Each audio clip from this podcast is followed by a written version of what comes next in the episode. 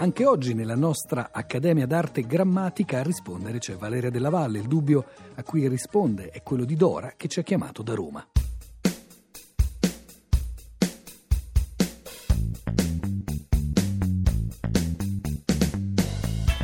Buongiorno, mi chiamo Dora e volevo avere diciamo, delle delucidazioni in merito a un termine che ho sentito anni e anni fa quando sono stata per un periodo a Milano. Io sono di Roma, sono andata su a Milano per uno stage e poi per lavorare e ho sentito un giorno dai miei colleghi di lavoro dire ah oggi sei malmostosa e io sono rimasta a bocca aperta perché non uh, avevo letteralmente idea di che volesse dire e poi un po' loro me l'hanno spiegato però vorrei avere dei chiarimenti e capire bene innanzitutto cosa significa e poi capire anche un po' l'origine, l'etimologia di questa parola perché anche il suono così mi diverte, è curiosa ecco.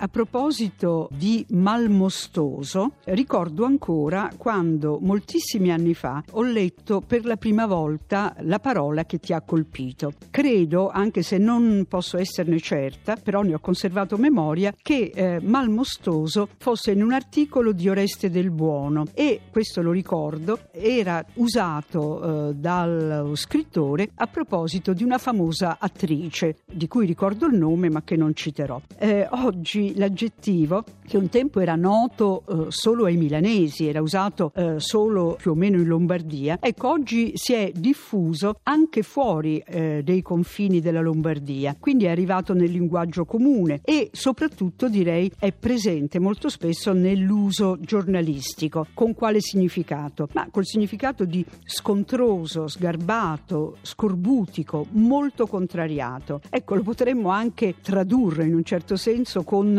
musone che forse eh, rende bene l'idea. Ecco perché lo dico? Ma perché eh, la parola malmostoso eh, deriva dal dialetto milanese malmostos, cioè mal, male e mostos, sugo. Quindi malmostoso eh, vuol dire che dà poco sugo, che fa poco sugo, no? quindi che dà poco, che rende poco. Malmostoso è registrato ormai in tutti i dizionari della lingua italiana, sia quelli dell'uso sia quelli storici.